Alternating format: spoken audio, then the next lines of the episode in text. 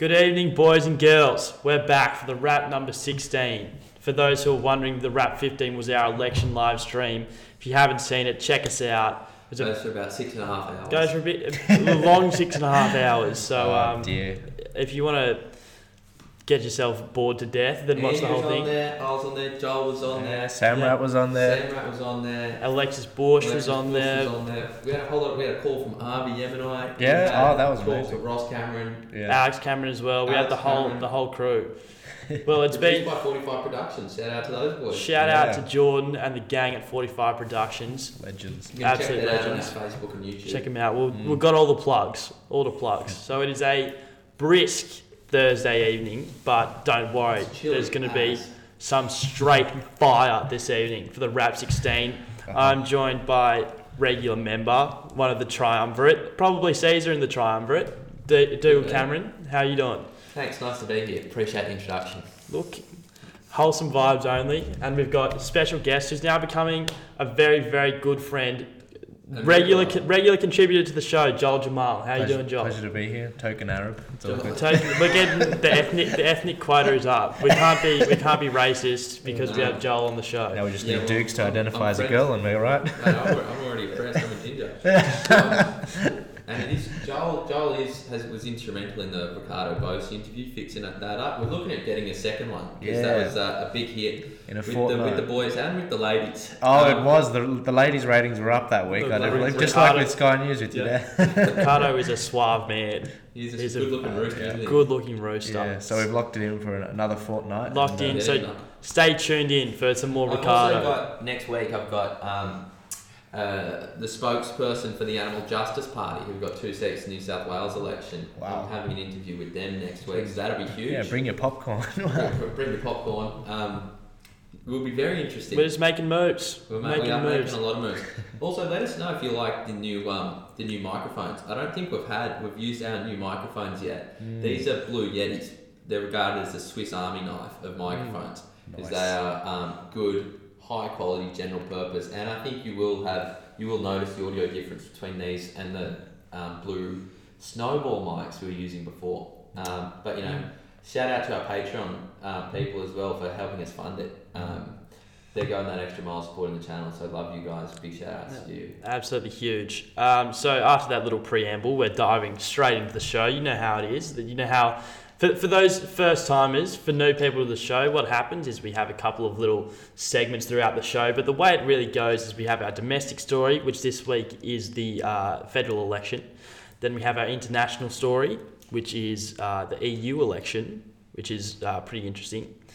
And then we've got a couple of little segments sprinkled in. Uh, Joel's going to take us through the Israeli election. Joel Mm. is going to take us through the Israeli election, so look forward to that. We get our uh, ethnic points up even more. Yes, um, but to start the show, God's chosen people. mm, that's right. that's exactly right. To start the show, some people regard it as the favourite. It's uh, usually a bit of a shambles. And look, this week I'm not sure if it's any different, but it's jump into conclusions. And what happens uh, is a paying homage to the wives and the girlfriends out there who don't really look at the facts, go straight in for the kill, making a big, big play. The Wanna- jugular. want to want to look through your phone type of business. Want to question Check your, your all your email morals. Check history. check your email. Make sure them email chains be clean. Check whose, who- whose photos you've been liking on the ground. Check who be slipping and sliding into the DMs. We've got jumping to conclusions. So uh, we make a bit of an outlandish statement, but uh, at the end of the show, the one we think uh, is the most the most fun, essentially, which Joel will decide on, uh, we'll be having to discuss at the end. So Mm. Dougal, Well, mine is another sports sports related uh, conclusion, and um, my conclusion is that the Australian basketball team, the Boomers, will place second or first at the next Olympic Games in 2020. They previously come fourth, and I think they're rated fourth or fifth. But I think with the with the star power we got, that's my conclusion. We always look promising going in and throughout the tournament. When it gets to the big stage, we usually choke. Um, so, look, sort of interesting, a little bit niche, but interesting nonetheless. Uh, mine this week is in light of uh, DEF CON being cancelled. Oh. Mine is that DEF CON being cancelled is a tragedy. Uh, so, I think that's probably pretty Well, we'll let Joel decide. Which We'll let one Joel he decide. to talk about? Mm, I'm thinking the DEFCON one because it relates to. I think it, it is a bit niche, the sports wise. Especially because you know Andy and his boys uh, had been had been going to the gym, juicing up, taking some of them roids. They got their bum bags ready in little short shorts. Yeah, who knows what's in the bum bag? Got your Who strap-on knows? mullets as Um, well. Strap on mullets. They got the fake tan, and they were just waiting to get out and have a mask. Represent Ziz. All right, Yeah, hey, the, uh, the hey, aesthetics crew, reincarnate. Um, you know, he grew up not that far away from us. He went to Ah, no he, way. he Carly went Fitness First is uh, Carlingford Fitness First. Um, That's where Ziz and Chest Bra and the, and the rest of the homies. shout out to Carlingford Fitness First in their um, Fitness First holiday program. Yeah, People under 16 years old go to gym for free on holidays. Just to huge initiative. make advantage of that Mm. for all our uh, underage listeners Mm. listening to some adult content but are underage, Yeah. giving you all the inside On the low low. moves. Okay, well, we'll come Enough- back to that at the end of the Yeah, show. so we'll come back to that. Now on to our first segment, which is the Okay, domestic so I'm story. run through the domestic Mm. story. Now, you would have got a good dose of the election in the six hours and 36 minutes that we spent live Mm. uh, on May 18th. Jeez, it felt longer. 12 days ago, you would have got a good dose of the election. um, but, uh, you know, what we realised at the end of the election, although we could call the winner, we didn't actually have all, all the results. And so basically what we're going to do now is, is a big recap of, of all the results which, which have come in. Mm. So the House of Representatives, which is the more cut and dry one, that's the, the people who are actually in the government making the bills. That's where you get your Prime Minister from, also known as the lower house. Um, that's its rap name, the lower house, the real OGs who do, the who do the politics seriously. Um, so in that, uh, what happened there? So Liberals won 77 seats, uh, Liberals and Nationals combined, I guess, and the people with the, with the preferences, but ultimately 77 seats funneled into the Liberal team, 68 seats funneled into the Labor team, and there were six others, right? Um, and 76 is the magic number. 76 is the magic number for a majority. Liberals got 77. So they'll have a working majority, which is nice for ScoMo when they want to pass laws and stuff. and get it Um, into the upper house, get which it is into the upper nice house. little segue. Well, Joel, do you have any, any reaction to the lower house? So ScoMo's in charge of that. Yeah, Um, no, it looks good. Uh, originally, it looked like he was going to be falling short on the night, so people like Jacqui Lambie, who was sitting, who won lower house seats and was sitting in the middle, were like, "Oh, you know, can't wait to hear a call from ScoMo yeah. uh, to organise a coalition." But it looks like he didn't need it, which Mm. is good for him, and and it's also good, ultimately good for everyone, really, even Labor voters, because it actually means we can do stuff and Mm. get stuff done. Otherwise, that you have three years of nothing. Yeah, we do have a nice continuation in the government, which is, is usually good. Yeah. Um, and uh, look, before we started, um, you know, there was, there was a time, I think, just before the live stream, uh, when we were sitting out the back in the production room getting our hair and makeup done. In, in the green room, in the green room. shackers, shackers up. Uh, makeup done. Um, and it was the odds were 10 bucks for the coalition to win. Oh. Pollsters got it wrong. Any, any, any comments on the pollsters? Well, the pollsters, uh, the betting companies got it wrong.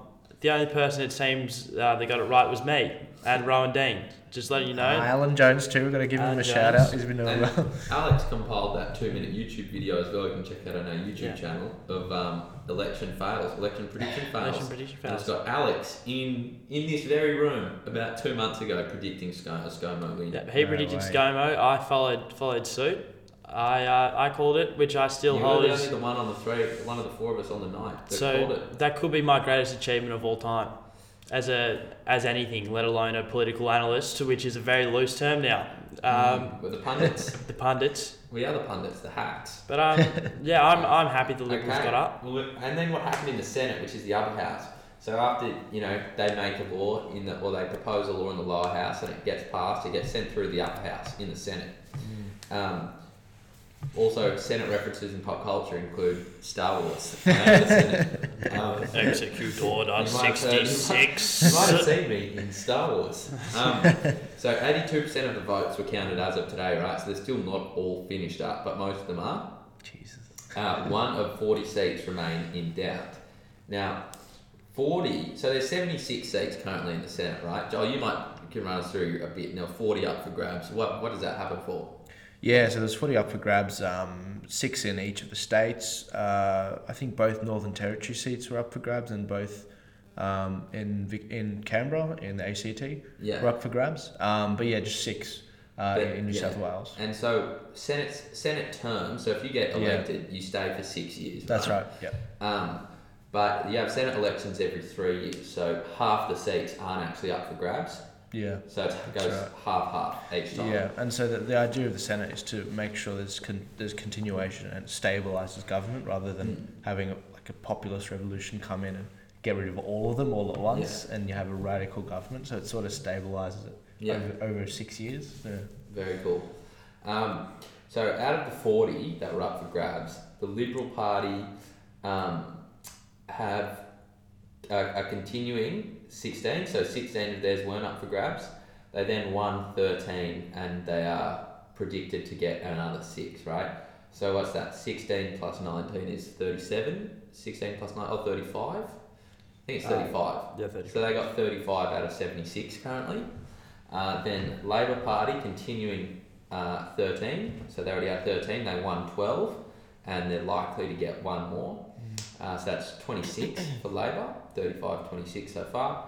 The Greens are continuing with three. They haven't won any so far, but they're likely to get five uh, after all the votes have finished counting. So they got eight overall. One Nation continuing with one, didn't win any yet, but likely to get one, so they have one.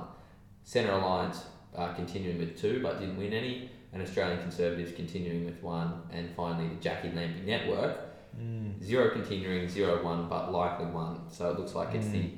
Jacqui Lambie sole trader. So it's not really a, a network, is it? It's it's it's a very uh, individualistic network. Mm. Yeah. You got to be your own plug sometimes. Sometimes Yeah. you do.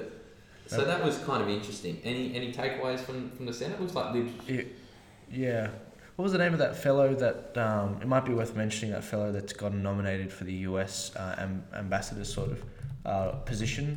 Right, do you know his Um, name? Ooh, I've completely forgotten his name. But um, Any you quick any pull Um, it up. I'm Jamie. trying. I'm trying to pull Cool. it So up. basically, Scott Morrison's uh, allocated this fellow to go over to represent Australia as a US ambassador. But what that means is this particular fellow, he actually is serving from the last election in the Senate. And as Dougal said before, you served for six years. So he was halfway through his, um, his uh, leadership, his term for that. So what that means is someone else has to replace him. There have been a few names that have been thrown up in the air. Jim Molan, who, who hasn't actually made it um, into this, so all his votes would flow Mm. to someone else, presumably, who knows who. Um, and um, so that's up in the air. Um, do, do we have his, Yeah. his name? Arthur Sinodinos. Oh, Sinodinos. I- I- I Sinodinos, Yeah, yeah. So he- he's the- don't yeah. famous for though. Yeah, that Um, is the fellow. But yeah, a lot of people did vote below the line because Jim Molan was number like four or four five. or five yeah. or something in the Liberal yeah. Party ballot. That meant if you actually wanted to make sure Jim got a seat, Yeah, um, you'd want him to be three, really. you'd, you'd well, he, he was basically put in an unwinnable position Yeah, through conventional voting mechanisms. yeah, So if you actually wanted Jim to get a seat, you had to subvert the usual system to go through a much harder below the line ballot tick. Um, that's what I opted for, so I could put yeah, me too. Jim and Ricardo up there. Yeah, even Ricardo himself said after he does the two conservative candidates, he's making Jim number three Yeah, because the guys. It's not about right. And, it's about right and wrong now. I think Yeah. that's what he said. Yeah. yeah, definitely. Um, so that was kind of, that was kind of cool. Looks like the Liberals will have a not a because it's out of seventy six and they have thirty five. Not a working majority, but if you assume that um, One Nation is probably going to put their two with Liberals on a lot of stuff, Uh, Australian Conservatives will go to the Liberal Party on a lot of stuff. Centre Alliance occasionally and Jacqui Lambie occasionally. So they, they have enough to get stuff done. Yeah, it, se- Right. it seems that way. Yeah. Um, so there's no excuse really not, not to get stuff done as far as I can tell. yeah. Um, so that's the, that's the Senate for you. There's one more um, piece of, uh, of news, which is the Labor leadership has changed, right? So Shorten stepped down after losing the election. Plibersek, who is his deputy leader, did not contest.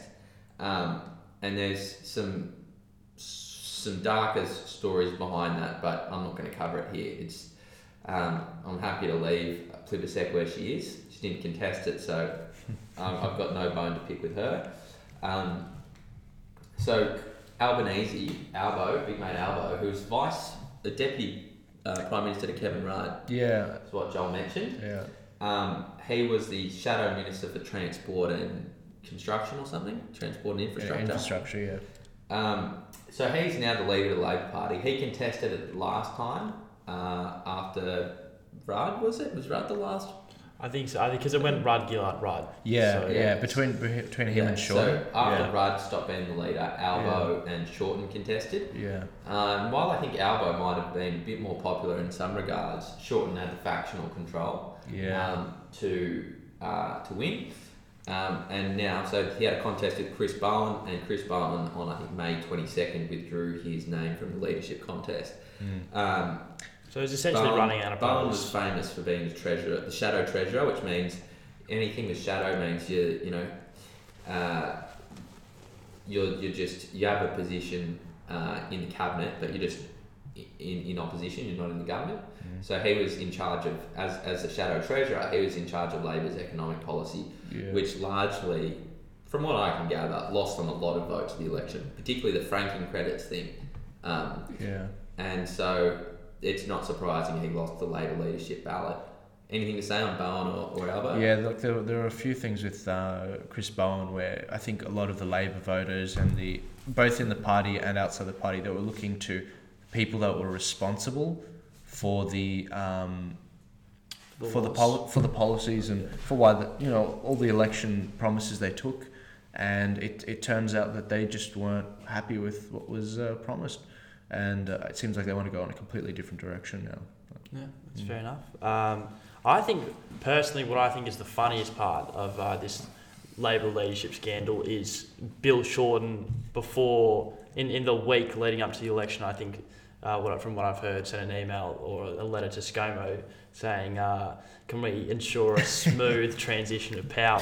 Jesus, Um, what is this Maduro? So not, not only has he gone from the height of uh, obviously thinking he's got this election in the bag, he's gone from that to not having a uh, not not being the leader of his own party anymore. Yeah, So apparently tried to stab Albo in the back. And uh, look, this is this is not usually when it's a rumor. We say it's a rumor. This is conspiracy theory central. Shorten was was in the back door because he had a he just wasn't happy that Albo had a good chance of being leader because Albo was his rival and he was backing Chris Bowen and trying to get everyone to back Chris Bowen. Um, so that that was kind of funny. So Albo, leader of the Labor Party, Richard Marles is his deputy. Um, Richard Marles is the deputy. And uh, so they're, they're the leaders in the lower house, and then Penny Wong and Kristina Keneally will be uh, will have the two Labor leadership positions in the Senate. I think Penny Wong's the the master in charge, and Yeah. Chris, Kristina's the vice. Penny, Penny Wong Um, remembers the one that can shake the hand of that up that fellow senator after, Yeah. after the Yeah, uh, the election discussion. yeah. Yeah. Um, so Marles had the uh, defence portfolio the last three years, and um, don't know much about him. Haven't heard his name thrown around, but um, keen to keen to hear what he has to say. Yeah. Um, and so, um, what actually happened, which was kind of interesting, was that Kristina Keneally wasn't actually supposed to be, or she wasn't at least lined up to be have a leadership role in the Senate. Because I don't think she's even. Was, I don't think she was even in the government before this. She, She ran an was- she unsuccessful was- campaign at the New South Wales Senate election, didn't she? She's lost the last three elections Yeah. that she's run. So that's unlike, unlikely He for had a bit of a tough run. She has had a bit of a tough run. Tough run in um, in the media as well. Sky News career didn't go uh, swimmingly, I would say. Well, she was on the show with that old man that got axed. Quite quickly. Julian Cameron, R.I.P. Yeah. All right. Um, so that was, that was kind of funny. Um, but um, here's what's kind of interesting, right? Uh, Senator Keneally's path to the front bench became possible when New South Wales MP Ed Husic, I hope I'm pronouncing that right, H-U-S-I-C, relinquished his role and Don Farrell opted against seeking re-election as deputy leader in the Senate. Um, and so that means Kristina was able to get it, right? So what this is a classic case of is someone getting promoted because of their gender. And uh, Got to make those quotas. got as to make those said. quotes. You got to get that representation. Exactly, the that's why I'm. You here. you got to get the optics. That's right. Because you know what, having a gay Asian lady uh, as the front is just not enough boxes ticked. Yeah. Not enough I mean, look, I'm happy to say Penny's been in there for a while. If Flav wants to put her in, I think she deserves to be in there, right? Mm. Um, I don't really care what sexuality she is or what gender she is or what- whatever she's got going on. Do your thing, girl. Um, but what I care about is then you get, you know, you get these people stepping aside saying, you know what? Um, Having having three men in the four leadership positions. Oh my god! oh my what a tragedy. What a tragedy. and then you get um, the only qualification she has to, to be in there instead of this other bloke is her damn gender, right? Is her damn gender. It's like, can we get a grip? Yeah. Can we get a grip? It's terrible, and it sort of it reflects like even with workforce things. If a woman gets a job just because of her gender, Yeah, we will never know if she was actually the right fit sure. for that, And, and, and it casts doubt on her. And it's like she will never feel like that's something she can Yeah. ever pay back. women, a lot of the women I know say they, they, they can get to the top perfectly fine by themselves. Exactly. Through They the ceiling, need- baby. They don't do it yourself. This is what they do to the ceiling. um, If you get any more ceilings, you just go straight through it again. yeah, that's what that's what uh, that, that's that's what I'm advocating for. Um, but that's that's the world we live in. Is you need um, a straight white chick with uh, short hair who looks like she wants to talk to the manager.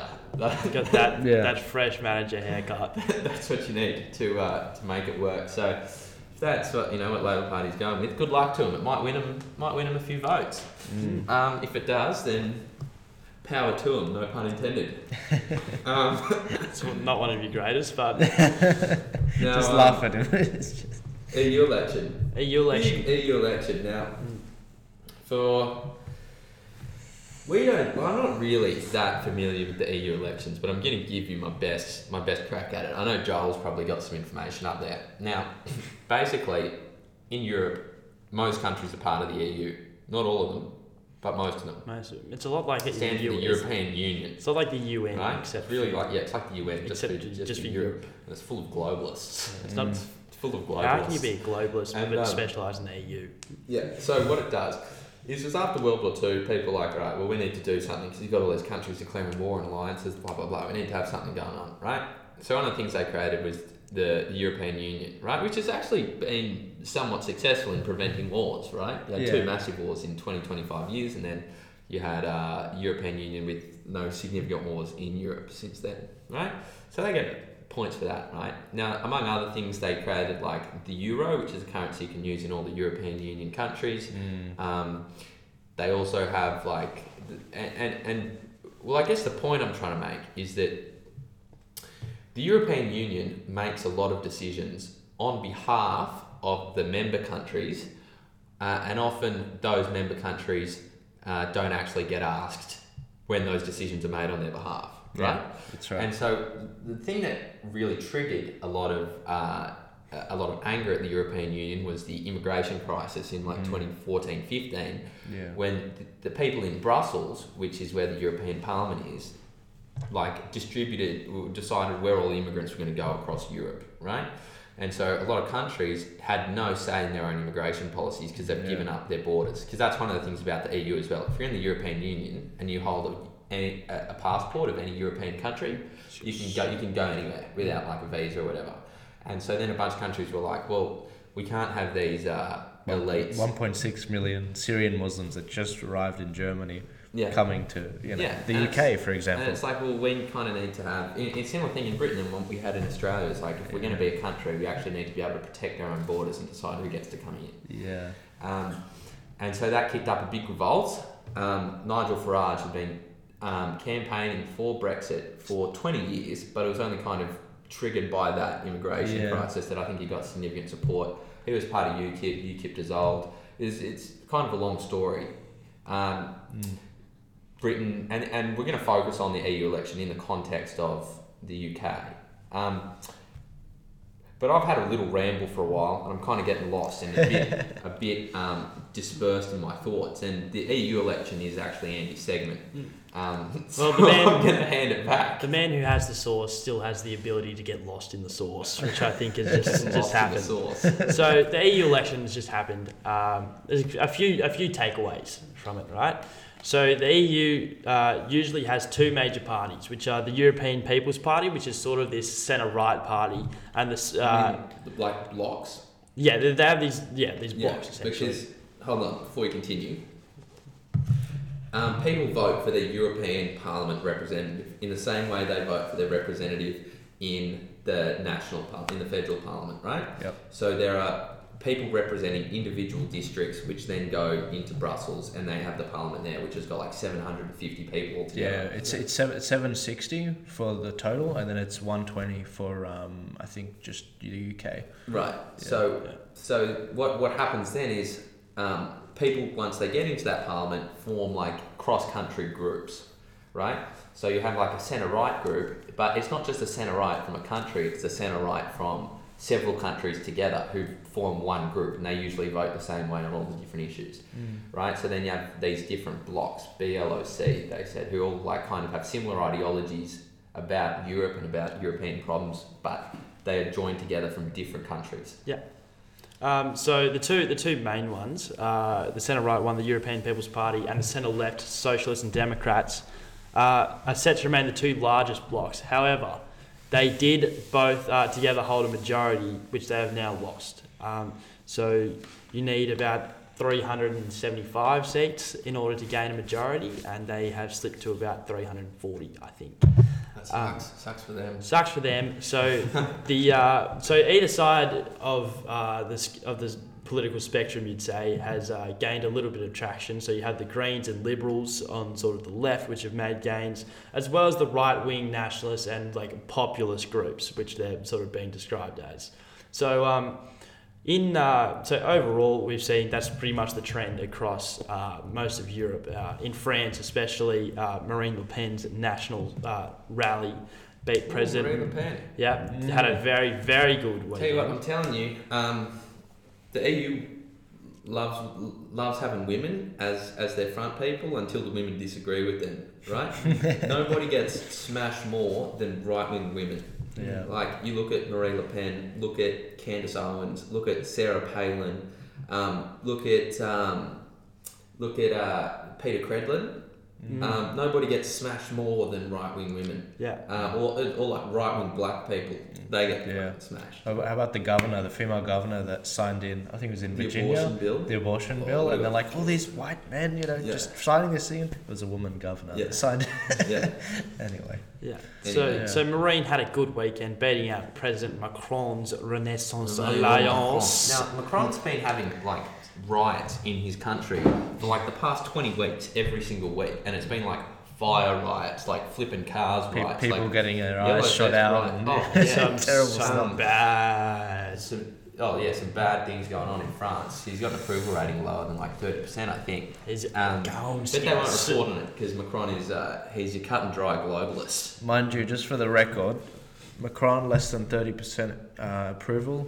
Donald Trump, he's averaged about fifty percent approval. Just 50%. just to put things in, in perspective. Yeah. Because we love the Don. We're Don- part of that. We're part of the He's doing work. So, uh, also notably, uh, Matteo Salvini's uh, League party in, in, in Italy seems set for victory. So, uh, overall, there's been quite a push against uh, the centre parties, and really people want to see sort of more action seen, I think, by going either a little bit right or a little bit left. Um, and now to focus more specifically on the UK, because I find that more interesting, really. Because we're talking about Brexit, aren't we? We're talking we're talking Brexit. about. Talking the B to the R to the exit. Breakfast. What about second breakfast? um, so Nigel Farage and um, got Ben Stiller in the house. Carl Barron's got some new new material. Um, so as Dougal gave a little preamble on Nigel Farage, uh, his Brexit party won seats right throughout the UK at the expense of the Labor and the Conservatives. Um, so his, his party secured a resounding victory in its own right, but grouped with their positions on, uh, on Brexit, parties opposed to the UK's exit from the EU scored more votes. Mm. So it doesn't. So even though the major party is the Brexit party coming out of this, it doesn't necessarily mean that on the whole, uh, pro Yeah, Brexit Let me tell you that's that's actually a fake news. Oh, And I've been thinking about this, and this is what this is what we get when we research. Um, when when we do our, a five lot of our research for the wrap, about five minutes before we record, is that we're sometimes prone to fake news. Because I've been following the story a little bit. So the actual Brexit party got thirty five percent, right? They got thirty five percent of the of the primary vote, and the Liberal Democrats got twenty percent in second, who are the main uh, people who advocate remaining in the EU. Then on top of a few more minor parties, right? um, who say their support overall is about 40%, right? But for those of you who want to do the maths, uh, 40% plus 35% leaves room for another 25%. And that 25% of votes was actually taken up by uh, Jeremy Corbyn's Labor Party and the Tory uh, Conservative Party, right? Both of whom ran an election, uh, a federal election campaign on promising to remove Brexit. They both said we, uh, the people have voted, we should not have another referendum. Now, since then, they've become a bit wobbly. Um, but the only votes they have are votes which are actually predicated on Brexit, right? And they promise that to the people. So for people to just disqualify uh, the two main parties as not being uh, pro Brexit um, is, is wrong. But what that actually does implicitly, right, implicitly, is it actually affirms the notions that those two major parties, Jeremy Corbyn's Labor Party and uh, formerly Theresa May's Conservative Party, were actually working the whole time to undermine Brexit from the start, right? So when your whole spin on the election is to say, well, uh, the Labor Party and the Conservative Tory Party were actually never working for Brexit in the first place, you're actually totally validating the alt right um, kind of conspiracy um, that the elites were trying to undermine the will of the people the whole time. And as far as I'm concerned, that's actually exactly what happened. And I hope that the new hard line for Brexit, which Nigel Farage said was at October 31st, where they're going to leave Brexit with or without a deal, uh, or alternatively, if they get sabotaged by the establishment again, what you're Mm. going to see is a massive turnout at the federal election. You're going to see Yeah. the punishment of all major parties, Yeah. uh, and it's going to be ugly. Running in all 260 seats, I think he said. Yeah. I, it's funny, I've got a bet from about, I think, uh, jeez, maybe mid last year.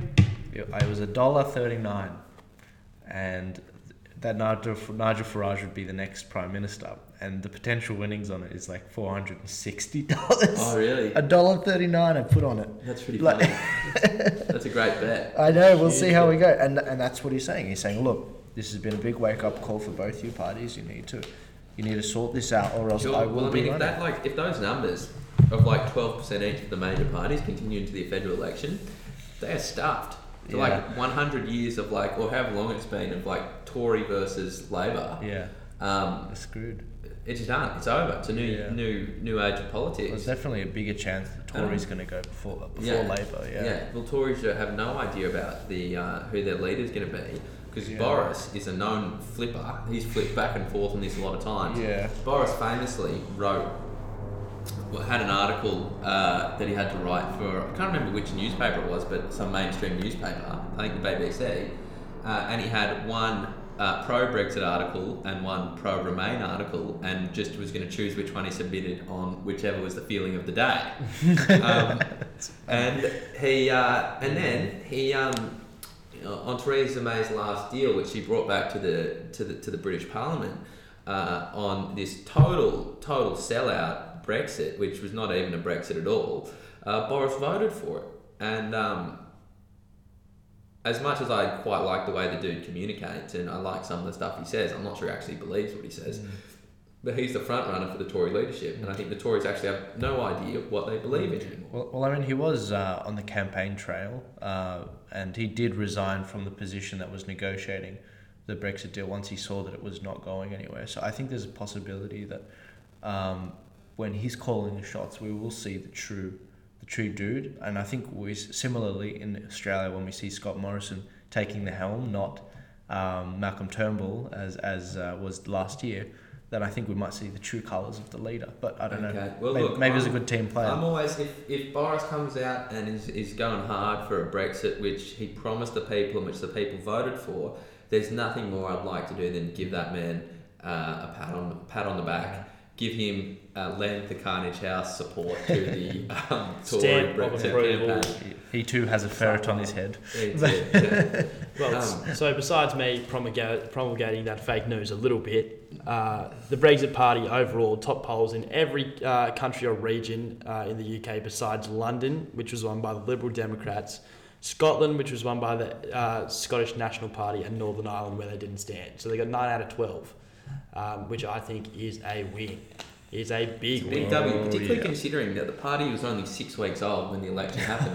They've only been around for six weeks. These Yeah. other parties have been around for hundreds of years. Mm. To mobilise that kind of support in six weeks shows there's actually something going on. Yeah. I was Right. I was watching his show throughout the, these last couple of years, and he didn't want to do this. He never wanted to run again. He he brushed his hands off once the vote was done. He said, "That's it. I'm Yeah. done. I'm leaving UKIP, the UK Independence Party, and that's it."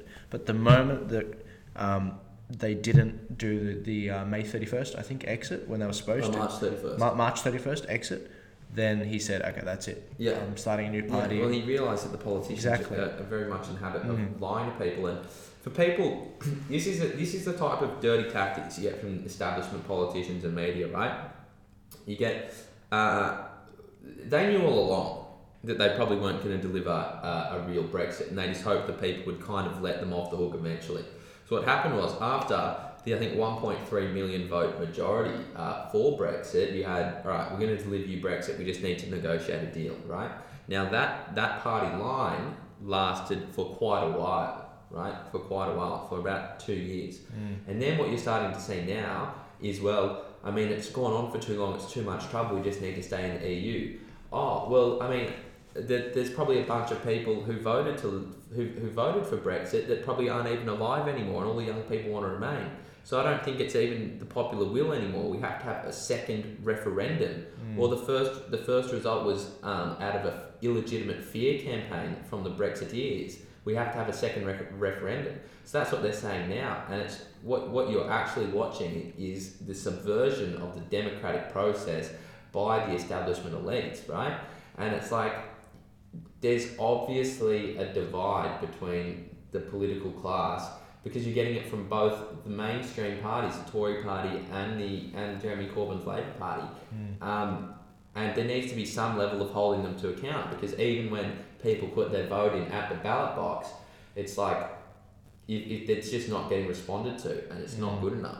Yeah, and for those uh, campaign enthusiasts out there, if you look at how the campaign of the Brexit Party was organised, six weeks against all odds, no re- no name recognition. Let's make it simple. The. Brexit Party, and and they really tied that to Nigel Farage, who was known as Mr. Brexit, as as donned by the Donald, and uh, and it was simple. That's that's what they're going to do. They have a manifesto that has all the other policies for a government, but their key thing is nice and simple, and that's what the people want. And isn't it fascinating that they left the UKIP party, who originally were the ones that got them out Mm. and and really spearheaded the original vote in 2016, that they left them in the dirt. Mm. Gerard Batten being the leader there, Mm. because the Yeah. people they just No want it simple. Yeah, No seats, UKIP Brexit party, party. they had a 27.5% of the vote last EU election. They're now on 3.3%. Yeah, So you it go. shows you best be Gerard serving Batten people. didn't, didn't get a seat. Mm. Uh, Carl Benjamin, YouTuber Sargon on Akkad, uh, ran. He didn't get a seat. yeah. Um, He had an interesting segment if you if you watch him on. He's like, "What what did you expect? Of course, this, this is what was going to happen." And right. I think he does a good breakdown if you guys want to check out Sargon on Okay. Akkad, Carl you can Benjamin. check out his YouTube channel. Yeah. I would also recommend going and checking out one of Nigel. I, I watched like a 17 minute speech that Nigel gave. I think three or four days before the election. It was absolutely rock star yeah, speech. nah, he's good. um, and uh, totally given without notes. It was a, a Mm. very nicely uh, conducted dance with the audience. If you want to get a really good um, display of, of real public speaking, go and watch Nigel Farage's speech because you don't get many rock star public speakers these days. Yeah, he's pretty good. I've seen him live in Sydney. He was, it's Yeah? quite amazing. What yeah. was he doing in Sydney? He was he was just doing a talk about um, oh you know what it was a little while ago it was about a little over a year ago and he was talking about how um, the EU often overreaches and um, and similarly in Australia you've got to be careful with your government and um, yeah, it was very fascinating. Sure. Mr. Sure. Mr. Brexit. Okay, I'm going to give you. This is going to be my beta male nomination of the week. It goes to the ABC for their coverage of the EU elections, right? So, listen to what they said, right? Um, this is what they said about nationalism, and a lot of people would, would agree, right? Nationalism was a uh, a big thing in the EU elections because people wanted to take back control of their own countries in regards to the economics. They wanted, some of them wanted to have their own currencies. They wanted to be out of like the what do you call it? like the, the trade The single market. yeah, the single market, um, which depending on your currency and, and a range of economic factors can really decide the economic outlook for your country, right? Decided basically by your subscription um, to the EU, right? So that, and, and so this is what the ABC talk says about nationalism. A, ABC says we're in potentially perilous territory. Nationalism is the spectre that has haunted Europe and contributed to the bloody wars of the 20th century. Passions again run high, and that is fertile ground for populists who capitalise on fear and anxiety. The language of nationalism, faith, community, family, history, culture, race, and ethnicity comes ready to them. Nationalism speaks emotionally to belonging. It's a repudiation of the citizens of everywhere, in quotation marks, in favour of the peoples of somewhere. Yet it courts the darker impulses of xenophobia, racism, sectarianism that turns politics into tribal warfare of us versus them, right? Uh, two things I want to say is that nationalism uh, did not cause World War One and World War Two. I would say it was much more like internationalism, where people wanted to have control of other countries, not just their own, right? Um, and so while people talk about like nationalism, it's like having pride in your country does not lead you uh, to invade a different country. I think. I think it will uh, encourage you to defend your own country. Um, but I don't like just saying that nationalism was the cause of, of World War Two. I think I think was kind of wrong. Um, although there is discussion to be had about how the Treaty of Versailles um, yeah.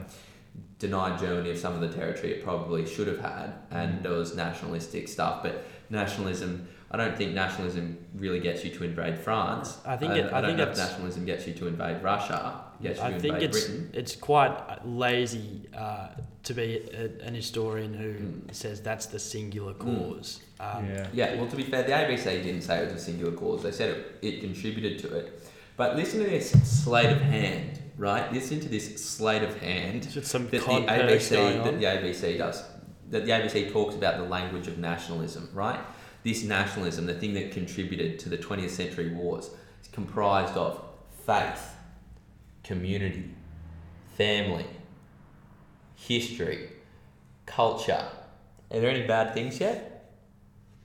Race and ethnicity comes readily to them. It's like, all right, nobody, no, there's not that many people, right, on the actual alt right, which which talks about race all the time, right? Yeah. You get family, community, uh, faith, history, culture. You ticking all the damn boxes, um, and then there's just a tiny fragment which talks about race and ethnicity. Yeah. Um, and like you're throwing the baby out with the bathwater, and Yeah. it's just it's it's just disgraceful. It's actually disgraceful. It's like in the same way.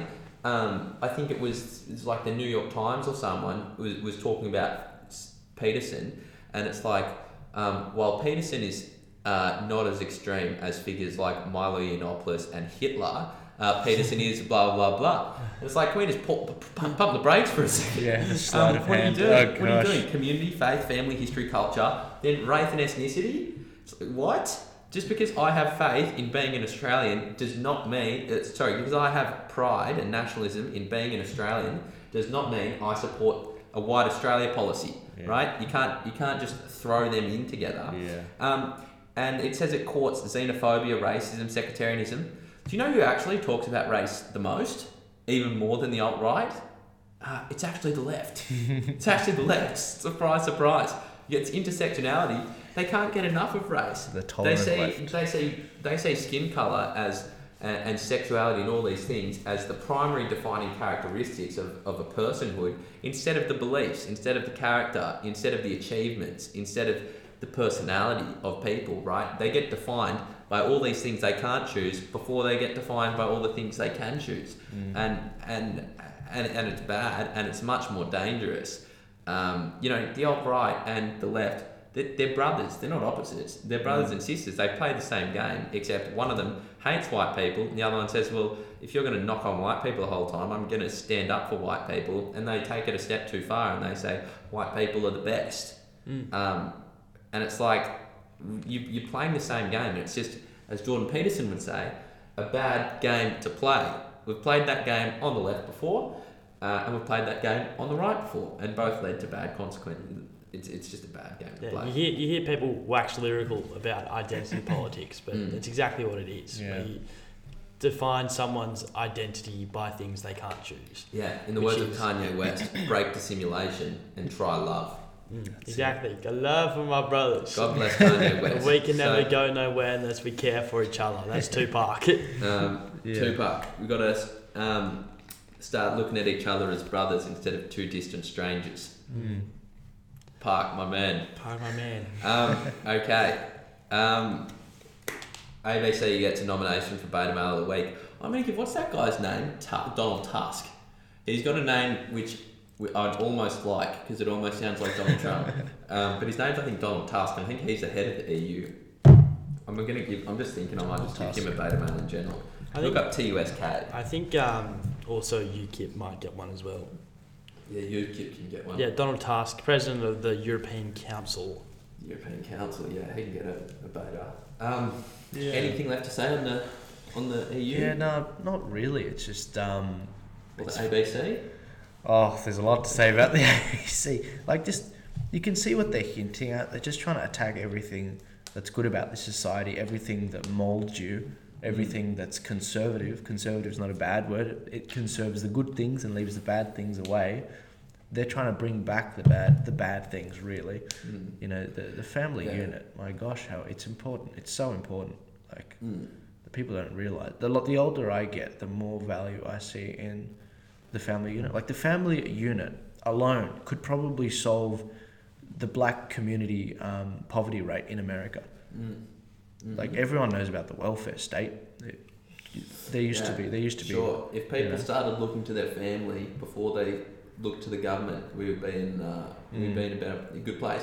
And if people felt like uh, independence and leadership could be found in the family rather than in the government, um, and that's and that, but that's a solution that, that has to be solved in the hearts and minds of the actual people who could have the families. It's not a solution that can be, well, maybe there, there can be people that talk about it at the government level, but at the end of the day, it's actually people who have to take that up for themselves and take on that responsibility, right? Because the end of it's a responsibility. Um, to be able to lead a family, start a family, and say we're going to be in a position where we're uh, not only depend like self-reliant, but also through paying tax and stuff, um, contributing back into the in, into the kind of pot. Um, Yeah. But you know, you know, it's it's it's not an easy thing to do. Mm. You know, to be working those forty-hour weeks consistently, Yeah. um, often more. Yeah. No. absolutely. It's not an easy thing to do and come home and look after a few rascals for, for a Yeah. few hours and Exactly. you know, it's yeah, definitely not easy, but valuable. Very Yeah. valuable. Yeah. Um, Joel's got a little scoop on the Israeli election. Yeah, just briefly, we, we, the Israeli election was actually held in uh, April, and they, they came to a conclusion. Uh, Benjamin Netanyahu, who was the prime minister before it, he his party won uh, about thirty percent of the vote. However, they were left in a situation where they they had they, they, they met the deadline uh, over a month where they weren't able to find a coalition. Right, Uh, so they with another party? Another twenty percent. Yeah, basically the way it works in Israel is you never really get an outright party that gets the majority of the vote. They always form a coalition with another party, and so that that fifty percent. So now, um, because they haven't reached the deadline this month, they have to dissolve the parliament. Um, with 70, 74 um, out of uh, out of one hundred and twenty seats, people voted for it to be d- dissolved. And so as a result, that just means that um, they'll have to go to re-election in September. So um, it was it was one of those conservative elections around the world which had people interested, just like with the Indian one and uh, just like um, the Italian one. But Uh, looks like this one's going to have to have a rerun, so we'll see what happens. Well, we'll be uh, we'll be bringing that to you as it uh, as it comes out. What did it say? When the like September? You said. Yeah, 17th of September. this Okay, year. cool. Couple months. Mm. Um, We'll we'll keep have a it- look. Now, Keep it on the dome. Mm. you know, we like to tie up loose ends here. So we can't leave loose ends just hanging about willy nilly. That's not what we're We about tie here. those suckers up. Tighten them up. We polish There's no cliffhangers on this show. None at all. Uh, you know, so what we're going to do is we're going to return to Andy's jumping to conclusion. Remind the people what they're in for in these next few minutes. Okay, the next few minutes of uh, spew and or waffle, which you may or may not want to tune out of, is in Well, regard you got to to um, you got to stay for the uh, housekeeping, which we, which we give at the end. the little plugs. um, so my conclusion was that Defqon being cancelled is a tragedy. Um, So so, is it who? What room? Tell Well- how is it cancelled? well, yeah, for those who don't know, um, Defqon is a pretty hardcore music festival. Uh, I think the last time, Oh, it, man. very hardcore, dude. The last time it was ran, I think it had two deaths at it uh, for drug drug overdoses. Um, Mhm. So that's I'm digging myself a hole here. Um, but You got They- to say to Grandma Helen, who's, who's listening? uh, no, no. But um, so Defqon couldn't find a place to host Defqon. Um, so it's been uh, postponed indefinitely. So they usually have it at the International Regatta Centre, Centre in Penrith, um, which Uh, decided West, out Shout out west, to Western Sydney. the hood. Mhm. Um, where- Stand up Western Sydney. Yeah, yeah. You can stop now. Um, so yeah, it was decided that it was uh, unsuitable, unsafe, etc. I think it, I'm, I'm not 100 percent sure, but Cirque might have even uh, said no to it. But I'm not I'm not too sure about the details. But it's resulted in Defqon not having a place to host itself. It's without it's without a place. It needs Mm. a place to Uh, for belonging. It needs a place to call home. Needs Is what you could say. call. Um, needs a place for the boys to muzz Do, out. do you think their, that? Do you think that has anything to do with the regulations that they're with the drugs and all that? Well, I don't know. Just uh, that's what I was. That's what I kind of thought Andy was getting at. That it might have been cancelled in the same way Mountain Sounds was cancelled, where in the week or two leading up to the festival, the New South Wales government slapped an extra two hundred thousand dollars worth of security regulation onto them. Mm. Now I don't know if this is the same thing or they just no, I think or they- just this this place. So, so if, do you want to defend the conclusion on the basis that it's a really fun festival that people should go to? Well, I it's just a, think- just sad overall that it's not happening. Well, I just think uh, people should. Um, we, we're dropping shrapnel out here. We're Um, getting shot at. I just think uh, that people should. It's a festival that has a pretty uh, a culture that I'd say is very unique, uh, different to, to others. I'd say that uh, a lot of people enjoy it, enjoy it too much. Um, so I think the lesson should be that you should enjoy the festivals res- responsibly. Enjoy it just the right amount. Enjoy it just the right amount, not not too much, not too little, but just right. Um, and so I think people should. I think Yeah. people should just be I able to go just, to uh, general rule, uh, maximum of 10 caps. Uh, ten no more than 10 caps. skim cappuccinos just- beforehand. Yeah, make sure you eat your food as well and drink your water. You don't want to have your drug overdoses uh, or overheating, right? So Mm. I would say, um, not to encourage it, but as I would say, um, a couple of things maybe. Number one is, um, and general good life rule I would say, is don't do drugs until after dinner. um, that's No. one. Secondly, drink plenty of water and eat plenty of food if that's the, if that's the choice you're going to make. Um, we safety is the best policy. Stay high. And maybe maybe this debate would uh, morph into one about drug regulation and how maybe it would be safer if we just regulated all. Well, I think um, I think that's that's a good debate to have, and one that I'm actually keen to get into with uh, Cory Bernardi if he's um, if we can get him on. I'd love to talk. I'd love to talk to him about um, about marijuana in particular. Yeah, well, Um, our last uh, conclusion where we had Joel here was about the legalisation of marijuana. I think if you're a uh, libertarian, I think it'd be hard to argue against most this, drugs. Is, this is what um this is what makes us go for so long. Is that we have uh, we have all these options to keep talking about. We're just too conversational. Um, it's just the too pro- conversational. Okay, we're going to uh, wrap this sucker up, but before we do, a bit of housekeeping. Um, make sure we'd love to actually hear what you have to say, and we reply to all of the comments. We literally reply to, to all of them. Um, there, there's there's a few real top fans. Um, uh, uh, among the audience who, who really get involved. But we'd encourage everybody to get involved. If this is your first time, uh, you know someone, tag them if you think they might like our content. Maybe even give it a share if you think everyone would like to, to have a, a, a quick game. Or if you want to get blacklisted. if you want to be on the, the Facebook So hit list. we're on um, big appreciation if you support us uh, across the platforms. We're on iTunes, on the podcast app, YouTube, Facebook, Instagram. Go like and subscribe. I'd love to hear your thoughts. Leave a comment. Um, we have Patreon, so if you want to take an extra step, donate to us financially, little as a dollar a month. That would be sick. We'd love that. Um, and then there's actually some so, so there's really some really cool interviews coming. Um, we're going to try and expand uh, our content types. Um, so if you have any videos that you'd like us to make, then let us know. Um, I'm thinking uh, I've got a few lined up. I'll give you. I'll drop. I'll drop. I'll drop. I'll, there, there's some top five videos because they seem to be the ones which are, which go well on on YouTube.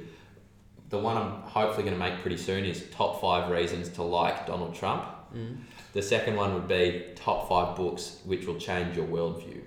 We Right. could also um, there's one that which was floated when we had our little uh, sunlight on our MMA interviews where Andos should take a knee from an MMA. Uh, Take an knee. Australian I thought it was take a champion. punch, but if you want to take a knee, mate, I'm all for it. look, I'm, I'm Um, not at all, but And uh, also. I've been reading um, Riccardo Bosi's book, um, Greatness Awaits You Five Pillars of Real Leadership. And I know Joel's got, got a copy of that book as well. So there's a chance, hopefully, if uh, if the stars align, Joel and I can come and give you a, a review of that book and, and let you know what we thought. yeah. Yeah. And uh, well, special huge thanks to Joel for being on again. Uh, Thanks to Joel. Where it's can uh, people find you? where can people find you?